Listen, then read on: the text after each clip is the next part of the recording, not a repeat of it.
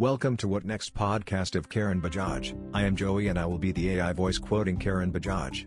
Keep listening and learning. The podcast starts now. Today's topic is how to always build an A team in a startup. One great early stage hire can make a startup. White Hat Junior's destiny would be completely different if I had a different CTO or the wrong first curriculum hires. A players hire A players. B players hire B players. And so forth, and a startup can't afford a single B team in the early stages. How do you build an A team from scratch in a startup? Here I share some frameworks, including mistakes made, which I hope are useful for early stage founders with big ambitions but limited resources to attract top talent, as well as for managers in any organization. For I've learned over the years that the number one question in an organization often isn't, what is to be done? Rather it is, who is doing it? The models below may be your guide to build an A team who'll always do it right. Point 1. Your 24th's commitment to attract top talent. People join a startup for only two reasons in early stages when brand, culture, etc. is still being defined. A. Your mission. B. Their growth. Are you inspiring folks with your big and obvious mission? Well, then, you're almost there.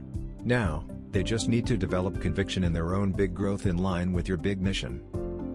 I committed a 24th principle to every new hire in our early stages.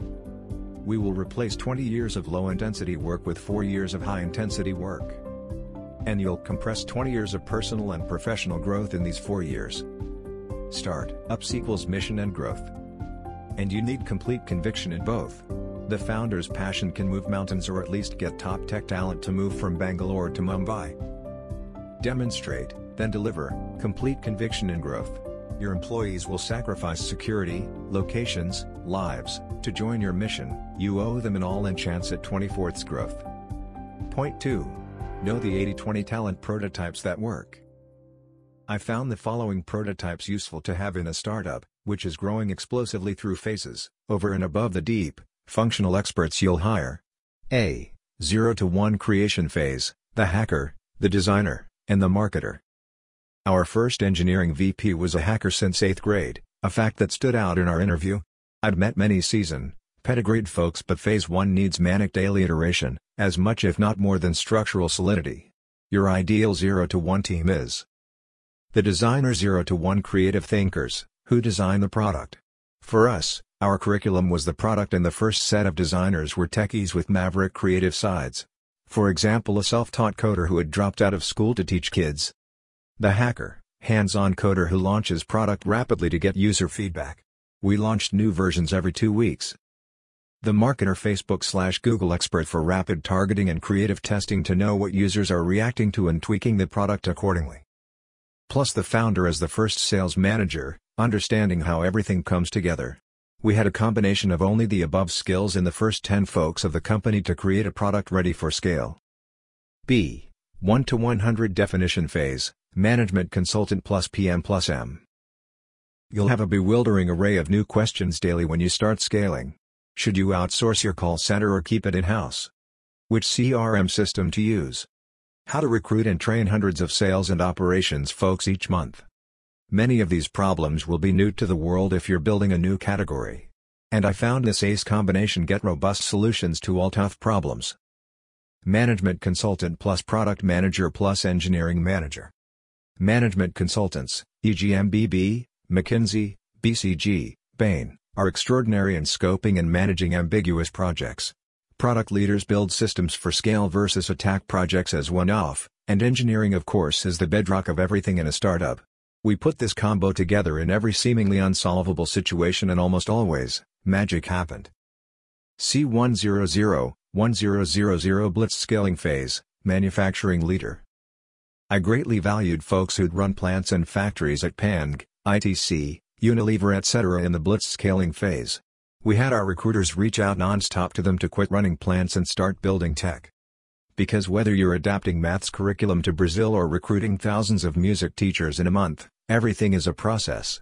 And each process has to run with Six Sigma or zero defect precision. Operations is the fulcrum of scaling.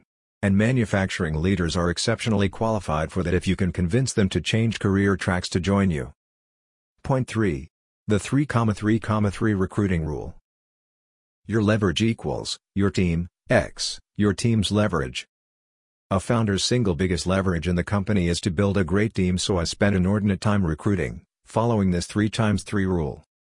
3 recruiters. I was in direct touch with 3 recruiters, exchanging hundreds of WhatsApp messages with them, through the 3 years of running the company. None of them were the usual marquee names, e.g. Korn Ferry, Michael Page, etc., but they understood our values, our speed, our energy deeply and grew with us. I highly recommend having few, key deep recruiting relationships, helmed by an ace in-house management recruiter, to get first access to top talent.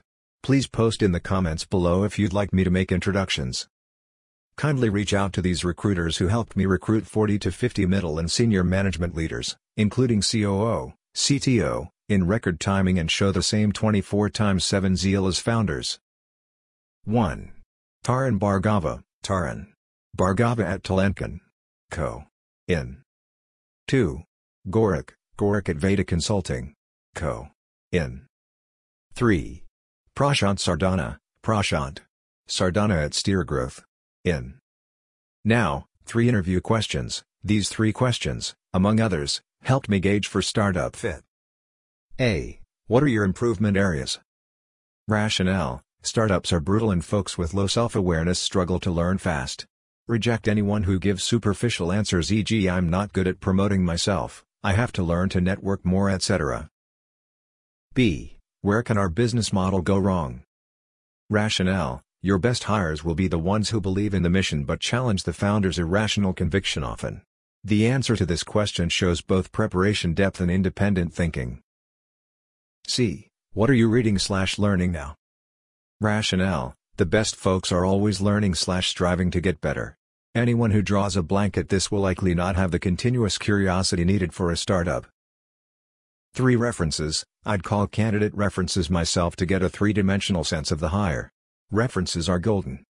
I'd often ask references whether they'd rate the employee among the top 1%, 5%, 10%, 25%, 50%, etc. of people they've ever worked with. I knew less than top 10% wouldn't work for the pace I was setting. Finally, what are the biggest hiring mistakes I made? The founder's strength becomes the weakness of the company. A founder typically hires last for the functions he or she is experienced in, thinking they can run the function easily. But a founder's role is unlike any you've done before. You're creating and running the wheel daily, versus just running the wheel, as you do in an established organization. You have no time to run any one function, and I made several key mistakes here. Mistake number 1, I came from consumer goods and ran a stable, 20-year-old organization like Discovery, so I didn't prioritize marketing, systems, etc. as I thought it'd be easy to set up when it was time. It was never time. I should have hired those leaders early versus hiring only to offset my lack of experience in product, tech, curriculum, etc. Mistake number 2, we hired a dedicated organization development and culture lead when we were thousands of employees in. Big mistake. We should have hired a culture lead at 250+ employees to set an intentional culture from the start. Lessons for founders: hire for both your own strengths and your culture early, versus just your knowledge gaps. The above is an oversimplification, of course. Startups move in and out of phases, and some of our best folks didn't follow the paradigms above. But if you have enough sampling of the diverse prototypes and strategies above, you'll be able to solve every problem in your organization. Just hire A players always. Until then, keep the role open, patiently. One wrong hire can set you back months, which is life or death for a startup. Now I, in the end, want to quote the Buddha, quote, "But if you don't find an intelligent companion, a wise and well-meaning person, going the same way as yourself, then walk alone. Like a king abandoning a conquered kingdom, or like a great elephant in the deep forest. It is better to be alone than to be with those who will hinder your progress." Unquote. Here the podcast ends. Thank you for listening.